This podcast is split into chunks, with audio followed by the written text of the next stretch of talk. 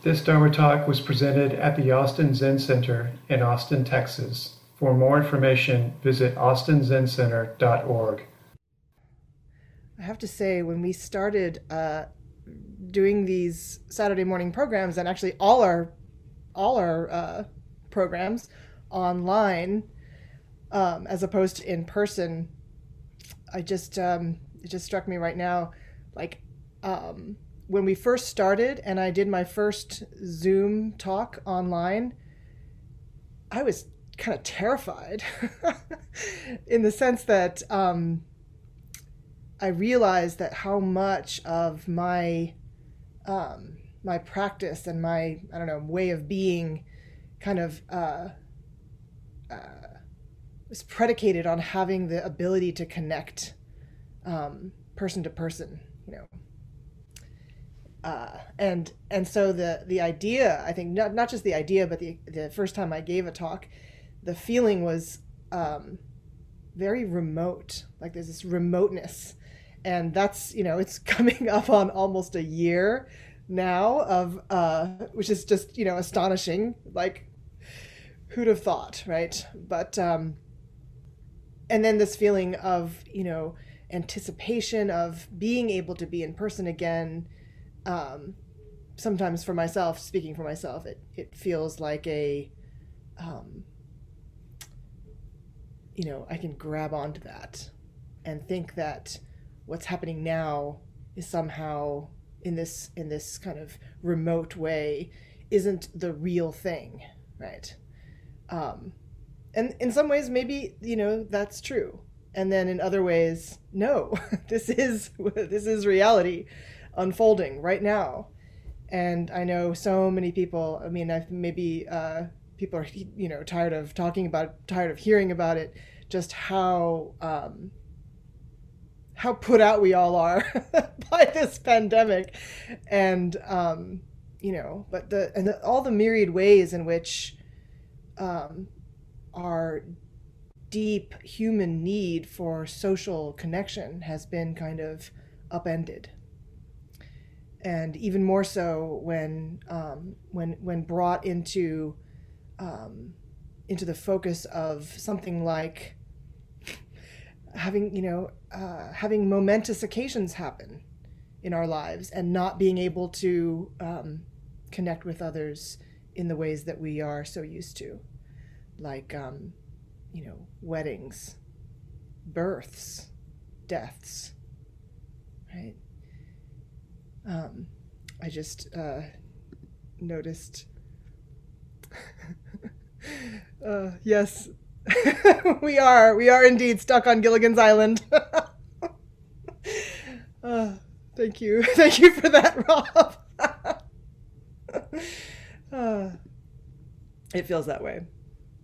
However, um, that's not really what I wanted to talk about. I just was reflecting uh, that you know it's it's been quite some time, and still I feel like I've maybe have gotten a little bit more adept at showing up for Dharma talks without that human, the same human body to body being in the same room with all the senses of, you know, sight, sound, smell, taste, touch, all of it, right?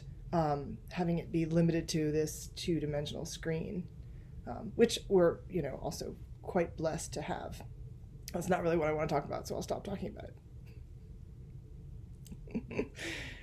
Um, actually, what I, I wanted to, uh, well, I, I may end up going in a in a rambly trajectory, but maybe I'll just start with saying that has anybody noticed, um, any especially people who have been like really plugged into news, anyone noticed um, a feeling of like, um, I don't know, not not feeling the urge to check the news as often. I, I can say for myself that um, you know I think I've I subscribed numerous numerous news services on my you know on different apps um, over the past I don't know four years. and I've noticed that I'm like less inclined to check the news compulsively, which has made me feel like there's a little bit more space in my life. Um, and uh, you know that's I guess that's me revealing my own addiction to uh, being connected to what's happening now in the world, right? What's going to happen next? And uh, but just noticing that my screen time has gone down in the last week, I guess. Uh, Pat.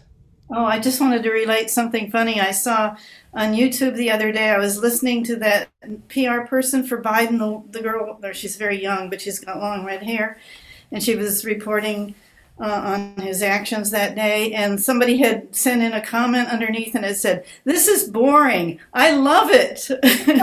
yes, exactly.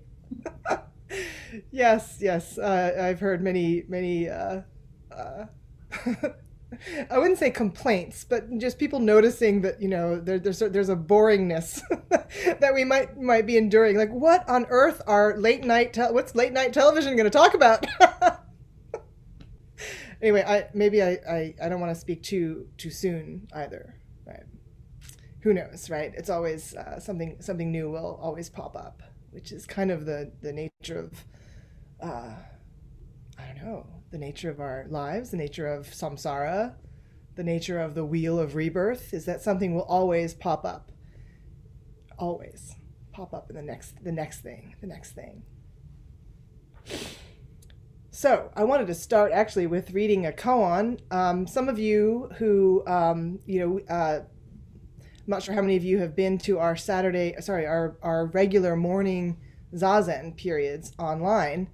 Um, but when we first went into the pandemic, we, you know, we've we've adopted a few changes along the way. When we first entered the pandemic, um, we just had, you know, our two periods of zazen with kinhin, and then we did a very short uh, metta chant. I think that was what we did, yeah. And then that's all we did. Um, and then we start when we started a practice period back in, I guess it was in the spring uh, time time is definitely uh, doesn't doesn't seem to make sense right now. But Bruce is shaking his head. Um, whenever it was, we started having our regular kind of trying to adapt to our sort of usual pre-pandemic uh, morning program, where we had um, where we had uh, you know service after after the second period of zazen, and we would do the robe chant and have a service, and then we would have the reading the Suzuki Roshi or you know some uh, ancestors' uh, words. The Doan would share some words, and then we would have um, announcements and then soji. So we started doing that online, having soji. This period of time of, you know, work practice, temple cleaning, and in terms of the temple that we were cleaning, it was our our temple, whatever temple is, you know, right in front of us. So uh, Chris, our work leader, would assign people to go take care of your bathrooms. You know, find something in your bathrooms that needs tidying, whether it's just emptying the trash or scrubbing the toilet, whatever it is. Go do that for ten minutes, and then come back. And we would come back and all kind of bow out and some days it's you know go sweep your you know sweep the area around where you sit or take care of your altar if you have a home altar right? And so um, i have to say that going back to those forms in the morning um, there's something very deeply nourishing about you know it's 10 minutes. It's got a beginning and an end. It's kind of it's mindless work right? In a sense, you don't have to think a lot about, you know, should I use the bleach or should I use the Bon Ami? Like, you don't have to think too hard about these things. You just, you know, take care of your space. And I, I don't know about you, but there's something about things like cleaning, like doing dishes, where you really feel and see the um, the fruit of your labor. when you're done, it's like ah, you know, the dishes are clean as you know in the beginning you've got you know dishes that are not clean and it's like oh there's these dishes that need to be done ah. but then they're they're clean and you're like ah i feel i feel settled now. I don't know. Maybe that's another one of my own weirdnesses but i see some of you nodding. And um, so i guess what i want to talk about is uh, you know there's this one um, we used to read different things before we started reading Suzuki Roshi quotes at AZC. There were a number of different quotes about different things. Um, some of them about work practice. Right before Soji, um, there would be some quotes that would be read. Do you all remember? Some of you may remember these. Some of these quotes, and we would go through. There were maybe like twelve of them, and every day the person who was uh, assigning the tasks would just randomly choose one and read it and so we would get to hear them over and over again sometimes you know several you know the same one several days in a row. And of course we didn't you know we didn't think that was a problem. It wasn't a problem. Um, but one of the quotes that we uh, frequently went back to comes from a koan uh, from the book of serenity. Oh yeah. Thank you ivy. I do miss that too. Um, comes from the book of serenity case 21 which i'm just going to read the case the the this uh, koan is called Yunyan sweeps the ground. As Yunyan was sweeping the ground, Dawu said, "Too busy." Yunyan said, "You should know there's one who isn't busy." Dawu said, "If so, then there's a second moon." Yunyan held up the broom,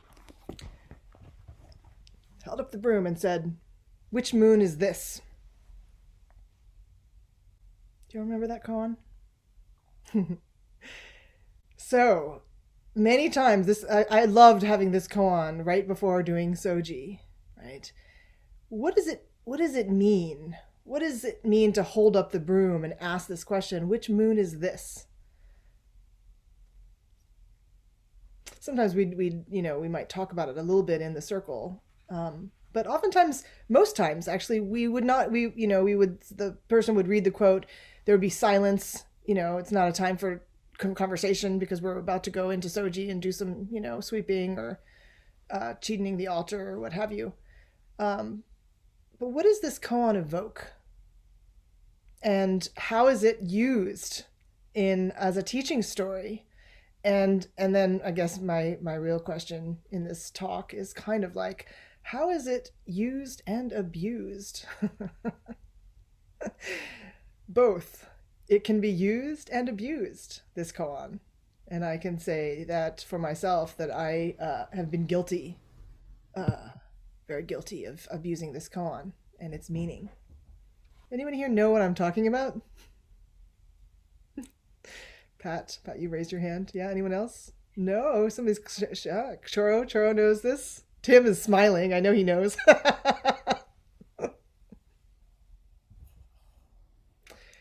So, how do you abuse this koan? There's a couple of these uh, these kinds of ideas actually in Zen, um, and maybe I'll just say a few words about my own history with this koan um, as it's unfolded in my own Zen trajectory. Um, so I don't want to go too far into the weeds here, but just a little background on me, my life, and my habit my habit energy uh, as a as a kid, um, probably as a kid all the way up to uh, maybe just before graduate school. um, I was a terrible procrastinator. Actually, that's true still, but I was a terrible procrastinator, and I was. Um, um, I don't know if it was that I I thought of myself as being lazy, or I don't know, like I didn't care so much about getting good grades. It's like getting good enough grades is enough, even though I had a tremendous amount of pressure uh, to excel and you know not fail and succeed. And uh, there's a tremendous amount of pressure, but not a lot of engagement. Right. So the expectation was there, but not a lot of the sort of day to day checking in kind of thing. But anyway, I was I became a, a terrible procrastinator I still have the tendency to fall into terrible procrastination. And for those of you who may also be procrastinators, you may know that procrastinators actually um, think of themselves often as being lazy. And actually, what ends up happening when you're a terrible procrastinator is you fall into this cycle of uh, avoidance. That's the big one avoiding what you think you need to be doing. And then over committing and like throwing yourself in and like um becoming consumed and uh, by by the task at hand right? So there's a cycle between this avoidance of the task and then like throwing yourself into the task. And i was horrible at it. I mean i say was i still probably am but i was worse worse than i am to the point where you know most mostly this came up in school and you know studying for an exam or preparing to take yeah preparing to take an exam where i would procrastinate starting until you know two in the morning. Writing papers was the worst. I would not start until two in the morning and usually i'd have a fit before i sat would could sit down and start right? I would be like ah i'd rip my hair and gnash my teeth and stomp around and why do i do this to myself? I should have started last week. Ah you know and then i would just be like okay foomp and then i would focus and somehow it felt like i needed to go through that ritual in order to you know uh, to focus and and uh, address what needed to be addressed. So going from that, I think that changed a little bit in when I went to graduate school. I became a little bit more disciplined or more, um, I don't know, uh, maybe I just had better study skills or something, a little bit, little bit better. But then I went to I went to Zen Center, San Francisco Zen Center, and there's something about, um, you know, the soji of San Francisco Zen Center or the Soji of Austin Zen Center, where it's kind of mindless work, right? Sometimes people think of going into a monastery or a Zen temple as, oh, you're going into this peaceful place where nobody, everybody gets along and there's not a lot to do, right? And you, you know, or maybe like, yeah, there's just, um, you know, you sit a lot and there's, it's very spacious and, um, you're able to just completely devote yourself wholeheartedly to the task at hand and well, um, those of you who've actually been at residential practice centers or uh, monasteries know that that's actually not true, that there's quite a bit to do and um, people don't necessarily get along and it's very messy. It can be very messy. And yet, uh, the benefit of such places is that in the midst of all this messiness, there's always, always the practice every day, several times a day, of stopping everything and going to the zendo and sitting. And actually, even when we do soji, this this practice of soji where you've got this 10 minutes of doing some task so you go in and you're washing your you know cleaning your your bathroom and the clackers happen at the end of soji so there's this like clap clap and it's calling everybody back and when the clapper happens, the practice is to just stop. Stop what you're doing. You know, maybe you, you know, uh, if you're holding on to a dustbin, you know, you you empty it or something and then you put it down. But mostly it's just to stop. Stop raking the leaves, stop sweeping the path, stop washing the dishes, um, and then return to the circle and bow out with everybody. So this practice of stopping is built into this this idea of soji. Soji isn't endless. it doesn't endlessly go on forever. And yet, um, sometimes it can feel like our life and all the tasks and things that we have to do are in fact endless. And for those of you who like to have checklists and like to check things off the checklist, you know, um, you eventually find that the checklist is endless. There's never never a point at which um you know you're done. I don't know about you, but I I have uh, probably always been addicted to this to the feeling of being done, and um, yeah, and and and the feeling of oh, if I could just finish these things, then I will get to some state of peacefulness. But I need to finish these things first before I can get to that state. And I'm actually taking care, taking great care of my future self by doing these things now so that I don't have to deal with them later. Right? Anyone else have this? Yeah. Pretty pretty common. And and it's um, you know, uh there's a there's a number of ways in which our zen practice filled with all these teaching stories and little reminders from Soji.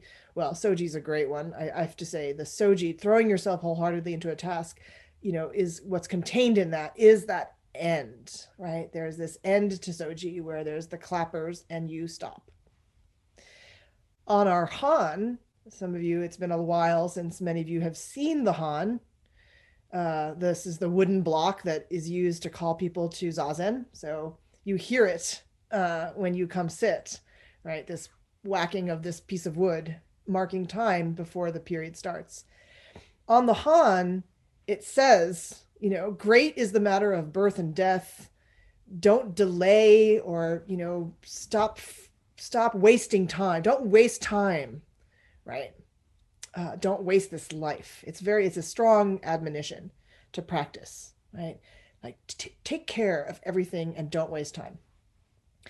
And the Han's going, you know, it's like pop, pop, pop, and it's got this feeling of like there's a roll down on the Han, and it's getting faster and faster and faster. uh, but the Han also stops. You know, it stops with three hits. It's like, okay, sit back down. is how the Han stops. But when you, you know, when you go into a Zen center and you read the Han, this is inspirational quote of like, yes, you know, life is precious, need to work my ass off. um, you know, it can be easy to fall into that um, that side of it. In terms of this koan, you know, there must be one. Well, who's the one who's not busy? Um, Steve Stucky, Myogen Steve Stucky, one of my teachers, was uh, very fond of talking about this koan. And I know he himself really struggled over his 45 plus years of practice, that he really struggled with um, uh, busyness, being busy. He was, um, you know, he was uh, also like me, a greed type, I think and would like to uh, would never say no to anything because he's like oh i can do that. I can do this. He was optimistic too. And um and so he would have a very full plate with his schedule was kind of crazy and just kind of fitting things in. And he would often talk about this koan you know this practice of the one who's not busy.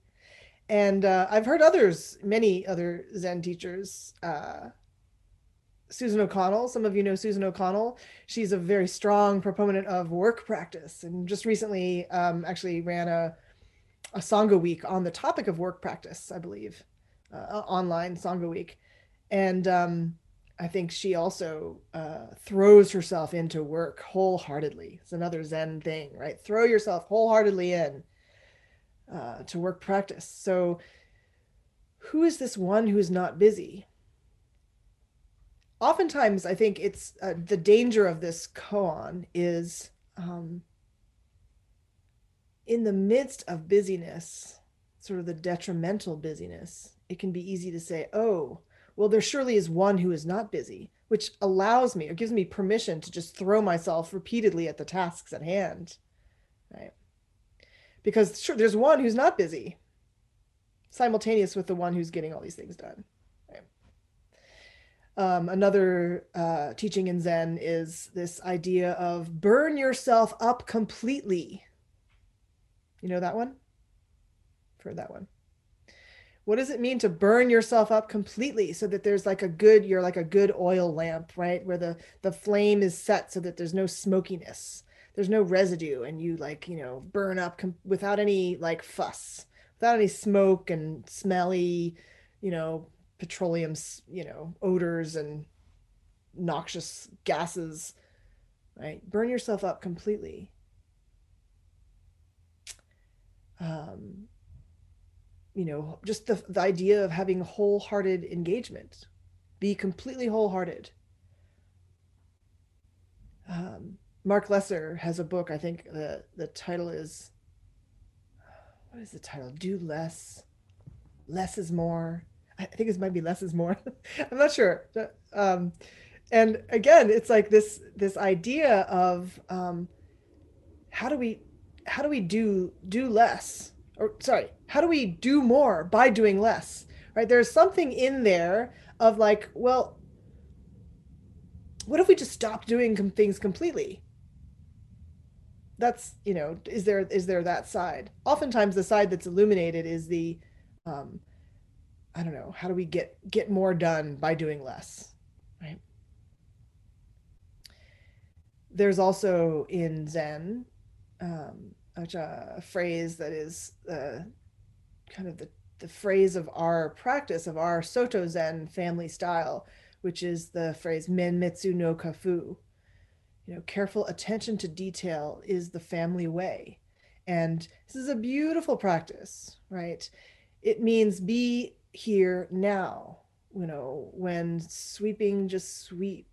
When, you know, putting your uh your your shoes taking your shoes off and putting them on the on the shoe rack like to do it with great care to treat you know from the tenzo kyokun this teaching of you know treat everything with respect whether it's the you know a soup ladle like you never in a in a kitchen a zen kitchen you'd never well you would usually never find somebody whacking the side of the of the pot with a utensil right whack, whack, whack to get the stuff to come off of it, right? Because that's not taking care. It's not being respectful, right?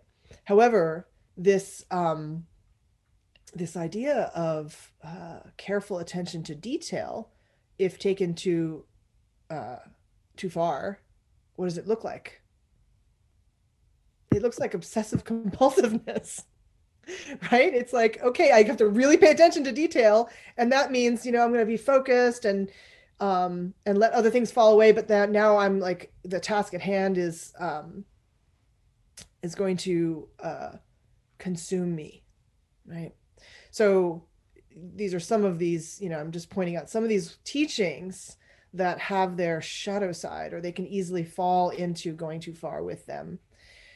Another one um, that I thought of today was this idea of Avalokiteshvara, so when we think of this uh, bodhisattva of compassion, what does she have? What does her body look like? What does this Avalokiteshvara have? Oh yeah, right. You've seen some of these pictures with the um, the you know the thousand arms and thousand hands and thousand eyes in each hand, and all the hands are holding onto different implements to address the suffering of the world.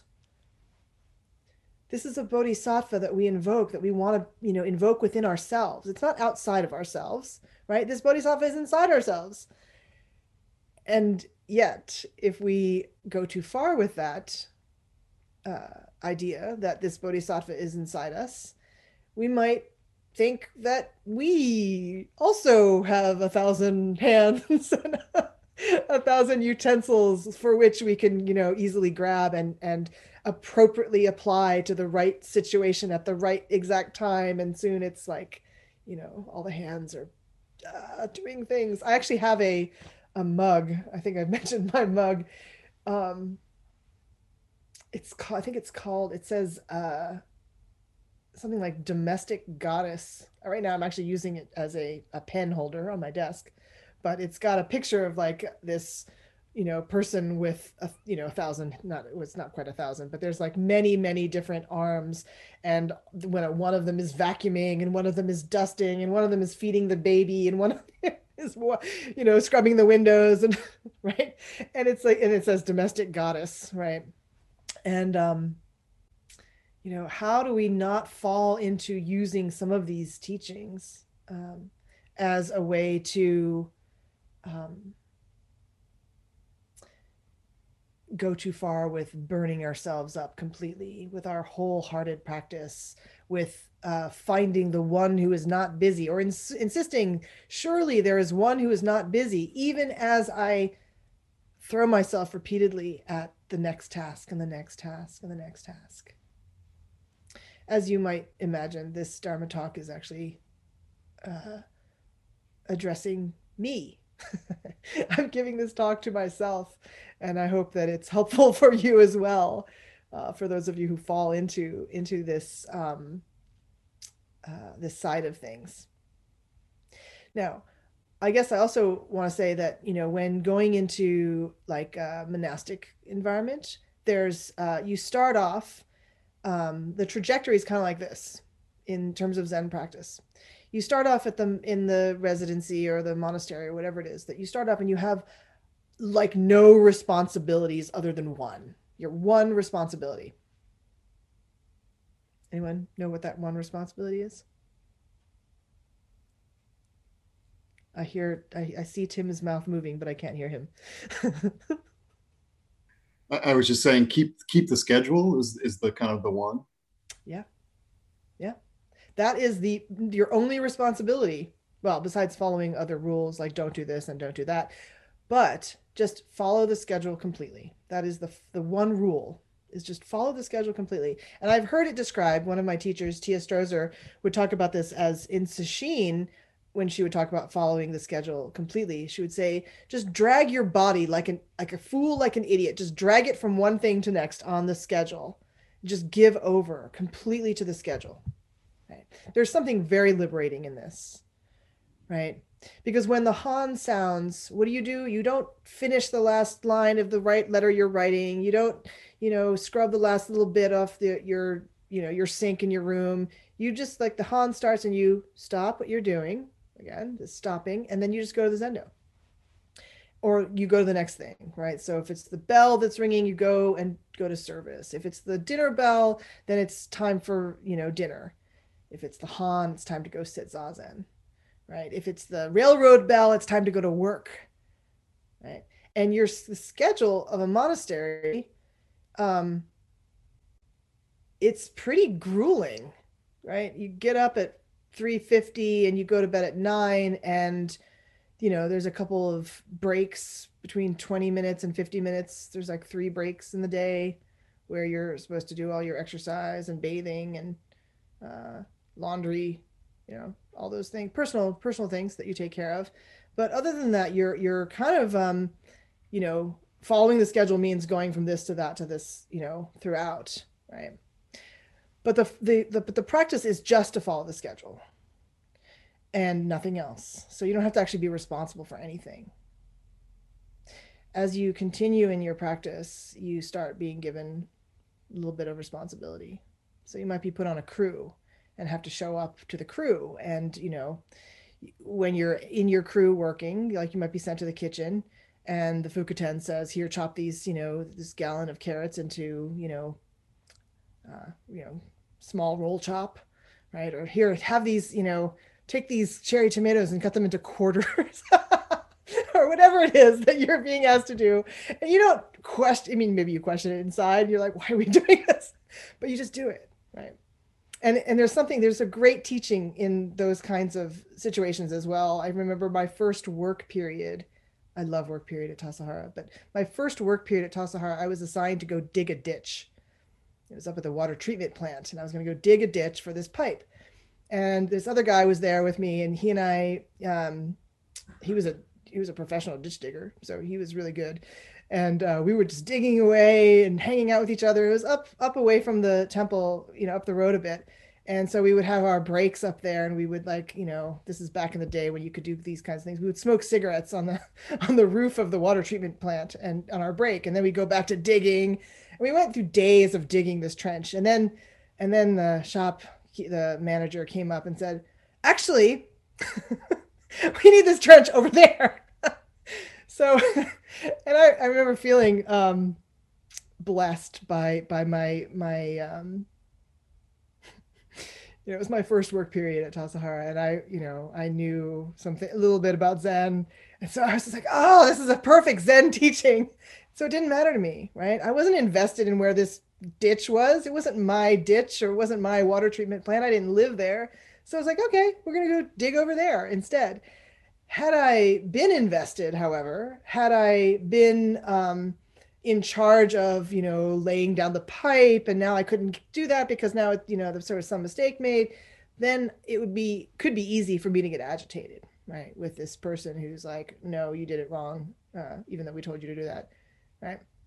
But for me at that time it was uh, I, I, felt like it was perfect. I felt like ah this is what i came here for.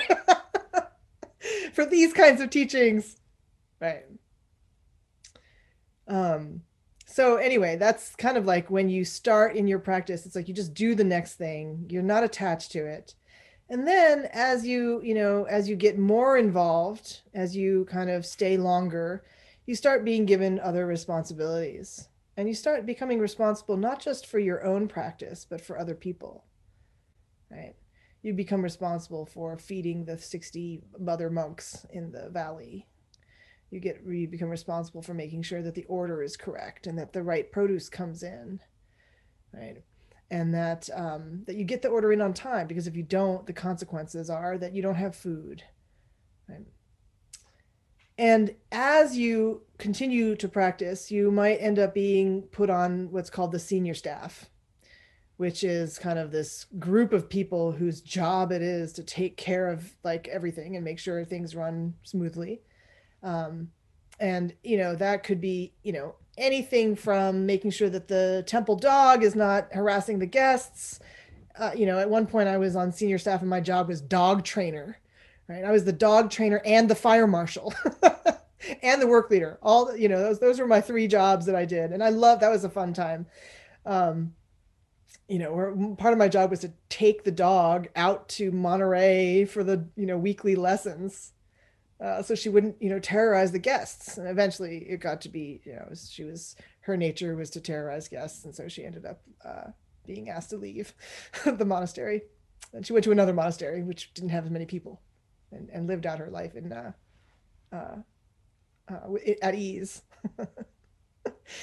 um, but I guess the this idea that I became quite enamored with these some of these Zen ideas of you know like for me the idea of burning oneself up completely in activity was very appealing you know i wanted to lose myself and my egoic mind my grasping with just like do the next thing and throw yourself completely into that give over completely to it. Give up your resistance to you know uh, doing to you know being told what to do.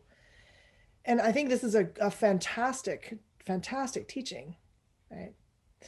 Um as i continued on in my monastic experience i eventually became the director of the monastery. And when i think the first thing on the director's position description is something like the director takes upright and immediate responsibility for everything that happens at the monastery.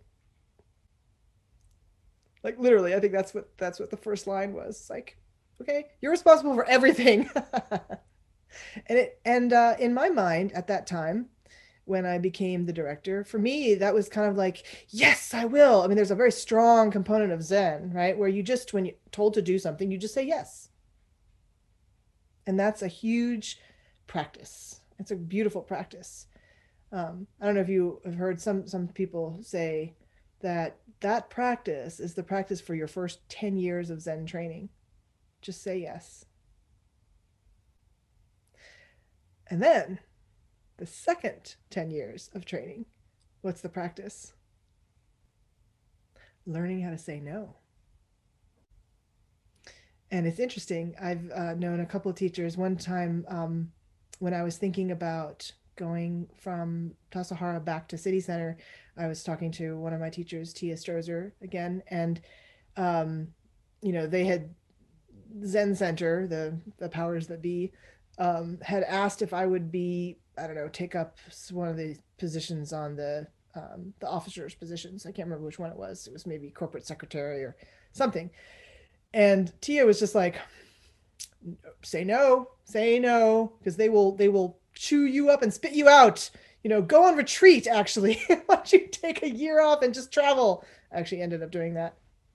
Um but this kind of you know how to also not go too far in one way right and you you know this all of us know this that zen training is finding the middle way between extremes what can feel like extremes and I bring up various these Zen ideas as you know how it's easy it can be easy to abuse them, right? If you find yourself falling too far on one side, how do you know how do you self correct? How do you know when you it's time to self correct? Um, there are other teachings in Zen, in the Fukan Zazengi, Dogen says, uh, put aside all involvements and suspend all affairs. Don't think good or bad. Don't think pros and cons. Give up the the mind, the conscious mind's kind of deliberation of things. Um, there's this idea also of uh, letting go, right? So when you know, for example, uh, I remember being work leader, you really see this in people where you'd assign people a task and some people, you know, some some people are like, you know, actually I'm not interested in doing this task and they kind of, you know, drag themselves and you can see the resistance in them to doing the task and you can see how much suffering is caused by having that resistance, right? And then there's other people who may go to the task with this feeling of like, yes, now I have something to do and I'm like happy to go do something you know, and then they go and do the task and and then maybe the bell rings and you notice that person is still doing the task. And it's like, ah, this person is a little bit falling to that side, whereas the first person was, you know, uh, falling to the other side. So like where each person, that's why when you go and you hear, you know, you hear stories of what, you know, advice that Zen masters give, it's like, it's all contextual. It depends on who's asking. I remember um, when I first my first practice period at Tassajara, Kosho was the work leader. Kosho was the, for those of you who don't know, he was the previous head teacher. He was the abbot of, of Austin Zen Center. And he was the work leader when I was a new, fresh new student. And I knew him from City Center because I, you know, he had lived at City Center. Um, but I kind of latched myself onto Kosho as the work leader and was kind of, you know, became his, um, I don't know, his sidekick during work because he was the work leader. He could assign me to do whatever. So he was just like, and I was, you know, willing to help him. And uh, Blanche, the abbess, was out of town. And she was out of Tassajara for like a week. And he wanted to fix this tokonoma in her, the abbot's cabin. So, but there was a time pressure because she was going to come back. So he was working on it and I was working with him on fixing this uh, this altar space inside this you know this tatami beautiful tatami cabin and um, when the work bell rang like to end work and he was the work leader right so uh, when the work bell rang which he would go ring he would I'm outing Kosho here. He would come back to the abbot's cabin and continue to work after telling everybody, "You stop stop work, time to go bath to do bath and exercise. And I would do it with him. I would go with him and we would both work until service would come. So bath and exercise period happens and then the bell rings and people are called back to the Zendo for evening service. And it got after day after day when we were like laboring on on Blanche's tokonoma um, we kept staying later and later to the point where one night it was like we had both missed service. We were working through the break, you know, working through dinner, and uh, and after I don't know several days of this, at one point I said to Kosho, "I think, I think I need to go take a break." and he turned and looked at me and he said, "I wondered when you were going to ask me that." so I don't know. I don't know what Kosho's thinking was if this was deliberate, if he was trying to get me, you know, you know, maybe like the thing that you sometimes you hear, you know, parents do when they've catch their kids smoking. They're like, okay, smoke the whole pack, right? And like get sick doing it, so you really realize what you're you're killing yourself. Or, you know, anyway, I think maybe that was what he was. That was a teaching story, but maybe not. You know, maybe he was, you know, just as uh, uh, um, addicted to getting things done as maybe I was.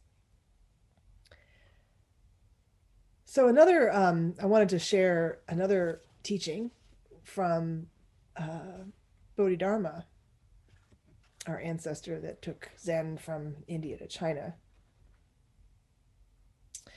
He says, this is from the Bloodstream Sermon. Pat and I have been reading this together, and this is uh, we we read this little passage a few days ago. To find a Buddha, all you have to do is see your nature. Your nature is the Buddha. And the Buddha is the person who's free. Uh, free of plans, free of cares. If you don't see your nature and run around all day looking somewhere else, you'll never find a Buddha. The truth is, there's nothing to find. But to reach such an understanding, you need a teacher and you need to struggle to make yourself understand. Life and death are important. Don't suffer them in vain. There's no advantage in deceiving yourself. Even if you have mountains of jewels and as many servants as there are grains of sands in the Ganges, you see them when your eyes are open. But what about when your eyes are shut? You should realize that everything you see is like a dream or illusion. So, with these teachings, how do you find the middle? How do you find this person who's free of plans, free of cares? How do you reconcile that amidst this other teaching of mm, taking great care of the minute details of every single thing that comes into your consciousness? Right? What is the practice of finding the, the striking that balance between um, taking great care, be- becoming Avalokiteshvara, and responding to everything that arises with the utmost of attention to detail and with kindness and compassion. You know, how do you respond to the myriad things with great care while at the same time being a person who's free of plans and free of cares?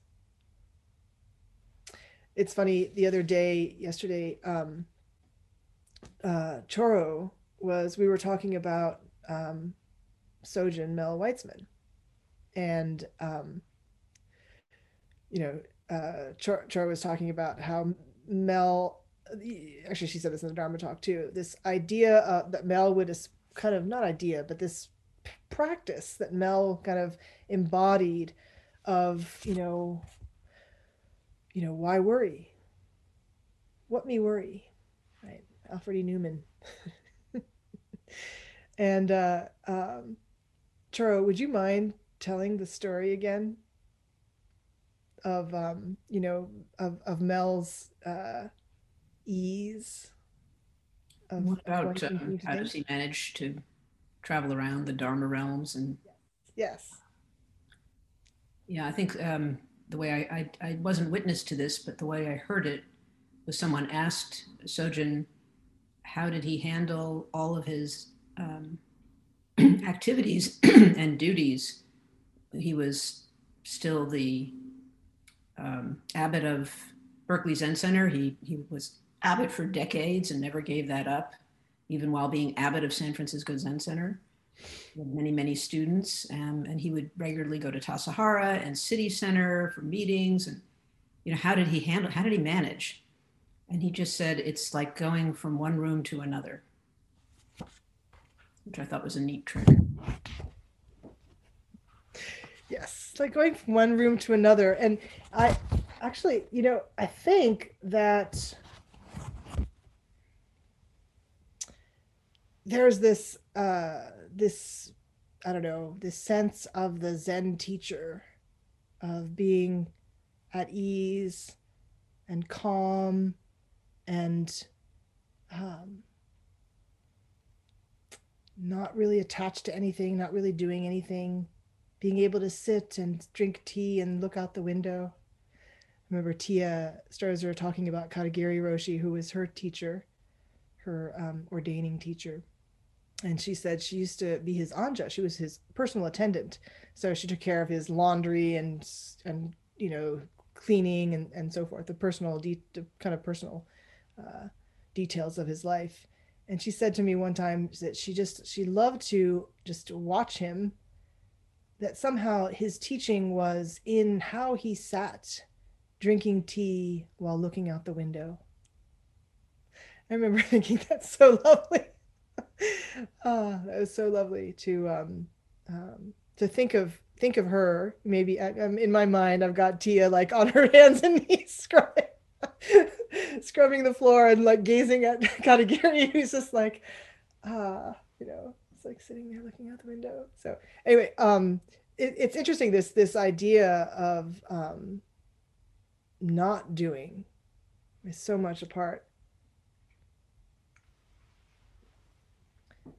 So much of a teaching, and yet um, in the midst of uh, of doing and not doing, when finding the striking the balance between doing and not doing, falling to one side or the other, what helps us determine discern um, when we're falling? Right? How can we you know, I think early Zen Center history, there was um, there was some criticism of when Richard Baker was the abbot, and there he was he was a great fundraiser, right for for San Francisco Zen Center in the early days. He fundraised uh, to buy the building there and to get Green Gulch to secure, and then to buy Tassajara. Um, all this fundraising that you know Richard Baker was really amazingly good at, and it involved hobnobbing with you know people of means. So I don't know if you know the story, but he got into some some trouble when he bought himself a BMW, and uh, meanwhile the Zen students were toiling away, sometimes cleaning up after these big parties that would be thrown at 340, uh, 3, 320, 3 something on Page Street. These big parties in the conference center, and uh, you know picking up cigarette butts and you know glass bottles and um, while uh, while Richard Baker was um, you know out cavorting right um, so how do you how do you strike this balance? And how do you know clearly when you're falling on one side or the other? What does it take to discern? You know because it I, when i use the word abuse in terms of like how do we sometimes we can abuse teachings to allow us to continue to push um, because it feels like that's what's needed right sometimes you need to take a step back right there's this idea again another teaching in zen is how to take the backward step and turn your light inward to illuminate yourself I remember Gil Fronsdal was talking about um, the practice of stopping. Um, this comes up in uh, some of you know I'm uh, interested in, in getting some had some training in internal family systems. This idea that we have parts of ourselves that uh, sometimes get underrepresented or undernourished because we don't like them and we shove them away and you, we repress them or you know lock them up in the basement, things like that, um, and don't let them out we repress things in ourselves, right? Uh, different different aspects of ourselves. And um, one thing I remember Gil saying was that, you know, there's a part of us that's really shy. In all of us, there's this very shy part that doesn't get to come out very often, doesn't want to come out very often. And actually, the only way you're going to see it, the only way you're going to know it's there is if you create the space for it to come out. And what does that space look like? Does it look like, you know, trying to tempt it with candy or, you know, movies and ice cream? Do you try to lure it out because you're, you know, do you get angry with it and say, come out and show yourself this, you know, this shy part of ourselves? And actually, the way that we get to know this one is by giving a lot of space where we don't put any pressure on it actually to come out and reveal itself. Um, we become curious about it. We don't need it to be any other way, actually. This is a very, very different, different way of being than being, um, you know, super attentive, right? Caring for each in each individual detail that arises with this, you know, I'm going to take care. I'm going to, you know, be wholehearted. Right. It's actually um, the practice, that practice of getting to know that shy one, Gil was saying, is that uh, you need to not do anything. That it only reveals itself when there's nothing else going on. And I don't know about you, but for me, it's really easy to get caught up in the doing. And I, you know, I know I talk about this, right? Oftentimes people talk most or, you know, about the things that they themselves need to learn. And I'm no exception to that. So when I give talks about, you know, finding that one, you know, it's a it's a encouragement to myself so a couple couple days ago, I think I made a comment uh, in the morning after in the announcements in morning zazen, where I think, you know, I had been hearing different different people making announcements and the fact that our schedule looks so like empty like if you go to the website and see what's there what's coming up there's not a lot going on and uh someone I think uh Tra- Tracy had you know wrote to me and said something like gosh you're giving a lot of dharma talks. Like I noticed on the calendar like it's just you giving dharma talks. And it's like looks like there's nothing happening. And and there was this I, I had caught some sense of um, oh yeah we don't really have anything going on. Sorry that you know things are kind of light right now. And i made a comment and i maybe maybe when i made the comment it came out a little I, upon reflection i thought huh that sounded a little sharp. Uh, but i made this comment of like look people we don't need to be doing everything all the time. We can actually just be you know we can settle into our daily schedule and uh and that can be enough right. So i think i may, i said that in the after the announcements. And um because i had you know because i see it in myself this feeling this i would say an addiction to um to having ro- a robust schedule of lots of different events and lots of different people coming in and you know something to look forward to. Again i mentioned frequently that you know of the greed hate and delusion types i fall very strong like i notice myself falling very strongly on the greed spectrum. And like ooh ooh wanting more wanting to be able to provide more wanting to be able to meet more people or you know do more things have more engagement right? And um anyway so so i, I noticed myself feeling kind of put upon in terms of like this wait a minute hold on a second you know actually what does it mean to find the rhythm of our own daily practice without anything extra? Right? Now um, I will say that I've since updated the calendar.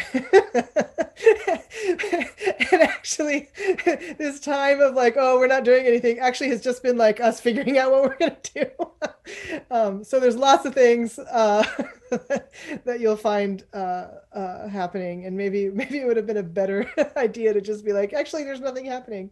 We're not doing anything. Um, so sorry, sorry about that. But, um, but that's what we ended up doing.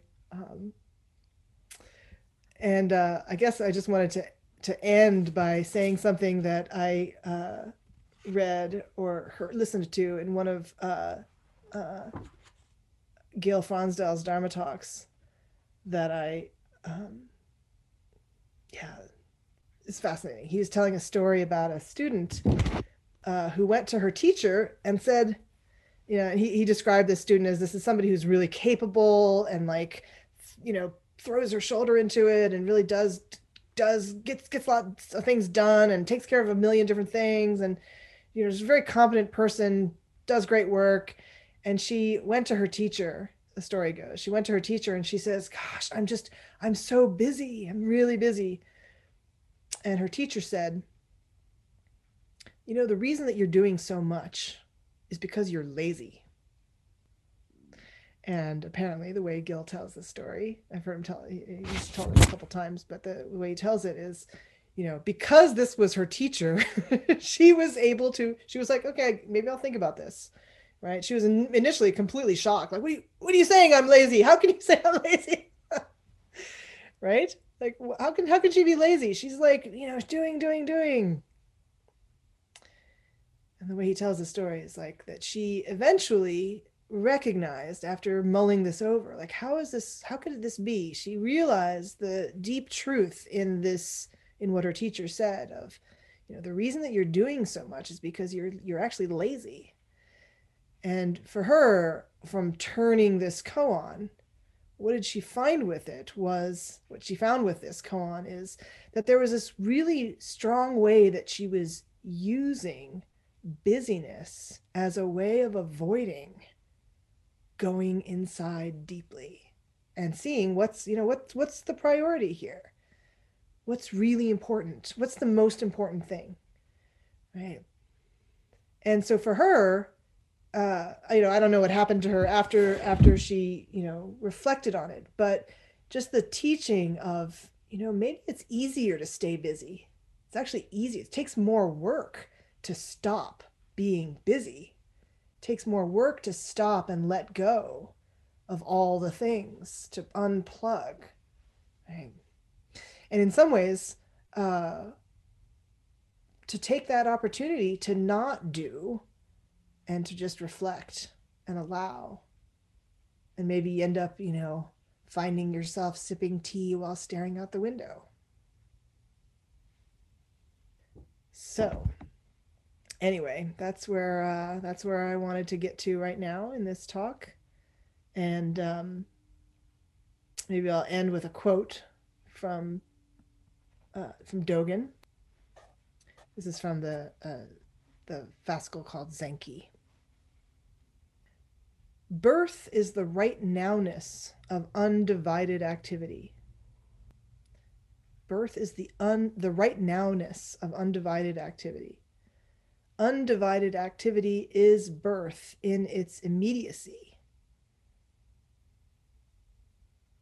So, this right nowness of undivided activity, this is like the, the, um, to me, this feeling is you can fall into, you know, again, undivided activity right in this moment.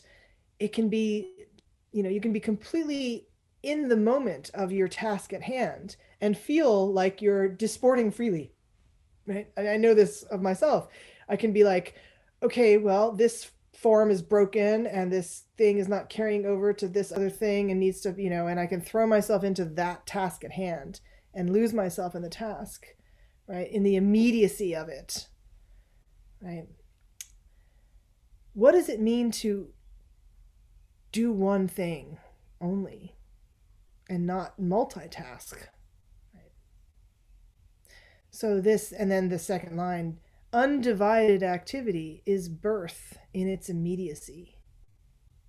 How do we show up for our lives? Like really show up for our lives. As opposed to showing up for our task list of checking things off the list, one thing after another. How do we show up for Mm, the world, right? Whether the world in the moment is our temple, the you know a physical place called the Austin Zen Center, whether the world is our temple at home, and we you know show up to you know take care of the task at hand. The temple, this temple that we're showing up for, the world that we're showing up for, there's a outer world and all the tasks, and then there's an inner world, and this is that turning that light inward and illuminating what's inside, which means setting down the outer world for some time. This is retreat. This is sesshin. This is dragging your body from one thing to the next mindlessly without attachment to, you know, whether the ditch was was um, dug in the right place, right? without attachment. So I think that's where I want to end. Any uh, any thoughts, comments? Yes, Anne. This uh, it reminds me a little bit of a, a kind of Taoist uh, Zhuang Zhuangzi and uh, effortless effort and kind of like uh, the idea of um, also the use usefulness of useless of the useless. I don't know if I, I think maybe that's um, how Zen was influenced by Taoism. I, I feel like that that whole idea of being on a like a hedonic treadmill with our tasks and work and um, it's really very it's for egoic satisfaction and i think that's how i know when i'm engaging in um, busyness when I, when it's for egoic satisfaction. Effortless effort is generally um, effort that is it's it can be self-satisfying, but it is it's a, it, it's also uh, maybe beneficial to others. I, I don't know, it, but it, it, yeah, it is a sense of of harmony with with all things. Um, yeah, yeah, thank you. Yeah, like go, like woo the concept of wu wei or going with the flow, right? And in, in that undivided activity, I think of um, you know, where there's no you and there's no activity. It's not you doing activity. It's it's all coming up at once. Right? This effortless effort, this state of kind of flow. Yeah. Thank you. Any other thoughts? Yes, Tim.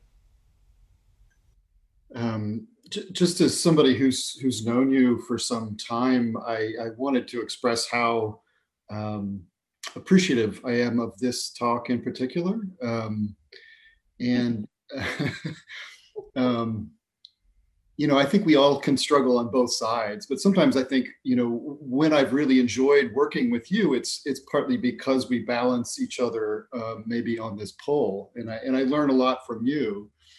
Um, so I really appreciate the personal kind of um, introspection that was in this talk, but I also think it's um, it's a very deep Zen um, kind of balance beam that we walk in practice, um, and it's kind of endless. It seems like. Um, but one of the first teachings I really deeply loved was that when soji's over and you hear the clacker, put down whatever you're holding on to or put it away, but stop. You know. Um, something about that lesson was not anywhere in my culture or in my other kind of teachings in life and conditioning you know so it felt so refreshing to receive that lesson. Um, so anyway thank you so much for your your talk today.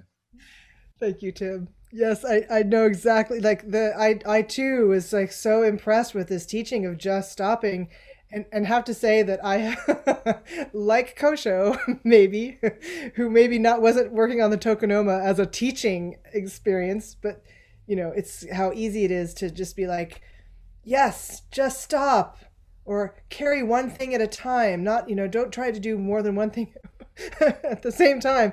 It's like, yeah, yeah, yeah, I've got things to do. how easy it is to sometimes, you know, to fall into that. Um, yeah, of course. And right. And I'm going to multitask by, you know, it's kind of like, um, you know, when you think of mindful eating, you know, this idea, or or mindfully doing the dishes, right? If you're working in a com- commercial kitchen, or you just have a dinner party that you're about to remember dinner parties it, you know, where you're working you know you're you're you know working in the kitchen and and um trying to get a bunch of things done it's like what does it mean to do just one thing? And I have heard teachers, like I, and I myself have done this, but I'm remembering Susan O'Connell in particular, this idea of, well, the teaching of doing just do do one thing at a time. It's like, well, my one thing is taking care of everything. and how we can just like keep you know it's like well carry one thing at a time is another thing like just just pick one thing up at a time not like try and hold a bunch of different things. Like when doing um you know when cleaning uh the altar like don't carry the incenser and the kabako like just carry the incenser to, to the cheating closet and you know but you you will often find me carrying two things um, because I yeah, yeah Bruce is Bruce is, is, is nodding. He's doing the same. Yeah, um, but then you know it's like the idea that you know the the workaround is uh, just get a tray, right? Just get the tray, and then you put all the things onto the tray. so yeah, it's so easy to fall into um, uh, you know fall into doing more and thinking of it as being great activity. Like i'm doing the great activity of a buddha but uh, but what's what can be lost in that as well? Yeah tim. Yeah i i um, i love this distinction about you know knowing something intellectually like oh yeah i've heard that lesson to stop when the bell rings or whatever and then the reality of our life. And i think you know what practice sometimes is is watching myself say like oh i know i know the, the lesson here but i really got to finish this thing you know? I know it but i'm going to discount it in this moment and to sort of reflect on that or feel how we're kind of splitting from our practice um, is often how we practice with it you know? Yeah. Yeah. Yeah and and getting into i don't know getting into trouble with it too. I will i will say just you know in my own history of overdoing it you know that like my pattern when i was director tassajara was uh yeah, it was like, you know, you get to the point where you're like, you take all your, you know, well, I, I did, got to the point where ev- in every break, right, I would just continue to work until like, okay, I've got five minutes before the, hu- you know, I'm to run to the bathhouse and quick shower and get my robes on. I got really good at taking the, like, you know, one minute shower you know it really helps when you don't have hair actually. It's so much easier to like you know take a shower because you don't have to scrub your hair. Um, but you know the getting really adept at like um, just squeezing things in it's like you know and then there's this little there's this little part in myself that's just like i see you. I see what you're doing. And again how to how to pay attention to that part often requires to just stop right to stop for a while. Thank you for that.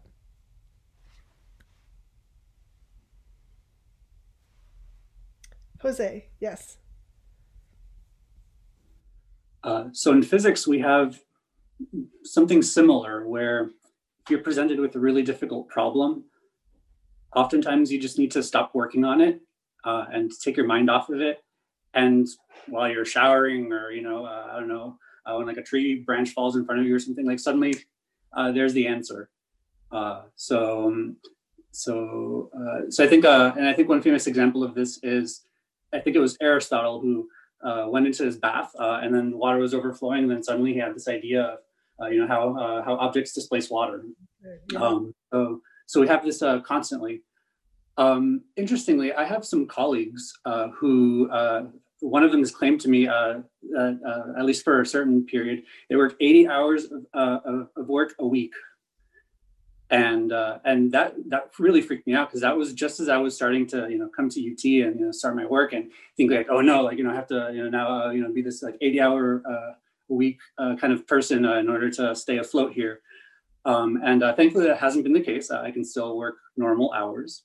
Thankfully a lot of colleagues that I have also work normal hours and in fact one of my colleagues whom I respect very much he's a he's a far more senior very accomplished physicist uh, he, he told me, uh, don't worry, uh, uh you know, those those really hardworking ones, uh, he doesn't even regard them as much as physicists, as more sort of like administrators um, that get a lot of work done. Um, but he doesn't really see the physics come through, right? He just sees the work come through. Ah, yes. Oh my goodness. Yes, exactly. Um, yeah. I can I can attest to that. My my own work, it's like I don't know, it's it's in you get into this vein of um, you know, wanting to grab the low hanging fruit, especially if you get addicted to checking things off your task list, right? Where it's kind of like, ooh, I get to check more things and get that, you know, whatever the dopamine hit of like checking things off the list. So you go for the low hanging fruit and you end up, and again, this is endless the endlessness of, ooh, I can just do this one more thing. I can get fit this one more thing in before I go do this other thing. And um, I noticed in myself how I can use that. I can fall into using that as a as a way of procrastinating, doing the um, you know, uh, doing the spaciousness part, right? Like preparing for a Dharma talk. So, you know, my own way of preparing very much i'm realizing actually is really mirrors my my procrastinating habits when i was in you know graduate school or college where wherever right where you know do everything but you know given to a spacious place to in order to reflect on what am i going to talk about this weekend for my dharma talk and so it's like, oh, actually, this website thing needs to be taken care of. This other thing needs to be, oh, this other, you know, and I could be like rushing around doing all the things, checking them off the list, taking care of the administration, right, of running a Zen center, whatever that means, right? And actually, I've myself have felt the that what suffers is my ability to just be present, right? So I balance that way, you know, because part of my my work is actually just being present to people in Dokusan, right? Or showing up and just being, just being, not doing, right? That's part of my work as well, right? So I'm, you know, it's, um, I'm blessed to have that be part of my work. And at the same time, I definitely let that suffer. I notice that I can let that suffer and then feel guilty and feel like I'm failing because I'm juggling too many things and ball. I mean, I can see the balls dropping, right? And see them dropping, and then feel like I need to do more in order to do less so that I can do more. and this idea, this mystique of the you know the Zen master or the Zen teacher that that um you know seems to float from task to task like mel right? Seems to float from task to task and just you know not worry about anything. And you know bodhidharma is just you know the person who's free the free of planning and free of um you know free of cares. It's like you know that's this ideal. And it's like ah where do you you know how do you actually find that? You're not going to find it in doing doing doing. Right? Yes. Thank you. Thank you for that yeah, I oftentimes find my work as being an, an administrator more than being a teacher. Mary, I see Mary's hand. Um, Yeah. could somebody take a stack? Okay. Um, um, not you, Mary, but somebody else. meaning, meaning, uh, keep track of of hands. Oh, okay. Gary, go ahead. Thanks, Josh. Yes, Mary. Just a, a, a just a quick thing. Um, when you made that comment during morning practice about how, you know, we shouldn't diminish the offerings that we have of our daily practice, it made me reflect on how actually the simplicity of the schedule and the reduction of offerings has actually made me feel a little bit more like I can manageably engage Hmm. with the practice that it it's making that front and center as opposed to all of the extras. Mm-hmm. and just as feedback as a as a and i'm only one person obviously but i i really have enjoyed the simplicity of it. So i do think sometimes when it's when there's too much it's hard to put the practice first. In, in terms of the the daily um, sittings as much I, I get pulled into the next shiny thing. Um, so I just wanted to say, um, I hope we can maintain some simplicity and not get over uh, committed as we move forward. I think there's been some some beauty to the simplicity. Yes. Thank you. Thank you very much for that. That's I find that encouraging. Uh, Choro.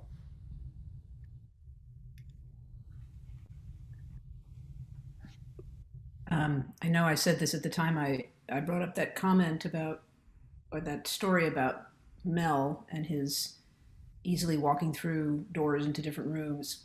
But I just want to repeat it for the benefit of others that, that when I brought that up in the whatever context of the meeting we were in, Mako, I remember saying Mel was supported to do this by legions of people who, who were, you know, doing the website because Mel was not doing the website. And, you know, Mel was not registering people for retreats, and Mel was not doing a whole lot of things that, that people running smaller Zen centers or, or trying to help run smaller Zen centers are doing. So, you know, and then, and that's a mutual kind of support. People support Mel to be Mel, and Mel encourages us to imagine a way we could be, you know, like, oh, I could be like this. You know, why I, I took that that uh, anecdote with me when I was a very multitasky kind of academic, and I was teaching, and I was also the, the chair of my department, and I had other commitments to my profession, and I thought I'm going to be like Mel, you know, I'm going to go from room to room, but I didn't have the kind of you know uh, context that Zen practice provided um, it was very challenging. I did it to some extent, but it was really, really challenging to try to maintain that kind of perspective. So all I want to say is, teachers often present us with this extremely, you know, high level kind of sense of how one could be, but they're supported to do so, and then they support us to imagine, you know, what our lives can be like. So thank you for everything you do. Um, we we wouldn't be here otherwise. Thank you. Thank you, Choro. I think Gil also talks about this in terms of like the times when, you know, uh, I don't know if people have this experience, but, you know, the, um, on the one hand, just stopping and making a practice of like when you get really busy to just stop and sit. even if it's just for 10 minutes, to just stop and sit. And actually, that gets you access to some spaciousness, right? And it, you're the amount of the crunch, the time crunch going into that sitting may feel like this is impossible. Why would I act? Why would I? How could I stop what I'm doing and go sit for 10 minutes, right? That seems impossible. And yet, um, oftentimes when we do that, when we give ourselves that gift, we can come out of it feeling actually like we actually have more time than we thought we did, right? Um, and at the same time, I will say that Gil has talked about times when sitting was too much. Carving out time to sit was too much. He describes like when he was when his sons were were in their first year of life. Think he said I didn't actually meditate when I was writing my dissertation. Which you know, again, it's like you know, um, sometimes you know I raise my eyebrows and blink. sometimes I don't raise my eyebrows and blink. Like, what is, uh, you know, we, we have to find ourselves in the flow of our own life. And it's no one's, you know, it's no nobody's judgment, uh, even our own judgment. Like, we still have to live with, um, you know, the consequences of our actions and the, the vastness of like all the different things, right? To just come back to this breath right? And what's revealed by by doing that. Thank you. All right, I think uh, there's nothing else. I think we can go uh, go about our uh, Saturday morning. Still morning. so um, thank you all very much, and. Um, I will let you know that I do plan to take my words into uh, into activity, and I have been granted a bit of a sabbatical by the Austin Zen Center Board of Directors. So I will be um, not on the schedule for they said six to eight weeks, which I think is fantastic and will give me some. Uh, uh, an opportunity to stop being so lazy. really, to stop being so, um, you know, to, to, to lazy about actually stopping and turning that light inward. So I want to thank the uh, the Austin Zen Center board of directors and the practice leadership for giving me this encouragement, actually, and for um, for unifying in their their deep wish for. Uh, uh, for me to do, put this into practice for some time. And my my intention and uh, I don't know about hope or wish. I guess it's a hope and a wish, but more of a it's it's stronger than that. It's more like a knowing that this will deeply support uh, that this will deeply support my my stepping back will deeply support the Austin Zen Center because when I come back and hopefully in that time, uh, we'll know more about vaccinations and you know possibilities, and may it be so that um, you know we we uh, we find ourselves in a situation where we can again be face to face, you know, warm hand to warm hand in the same room, breathing the same air. Right, something that we've been afraid to do for so long. So thank you all very much, and um, please be well. Thank you.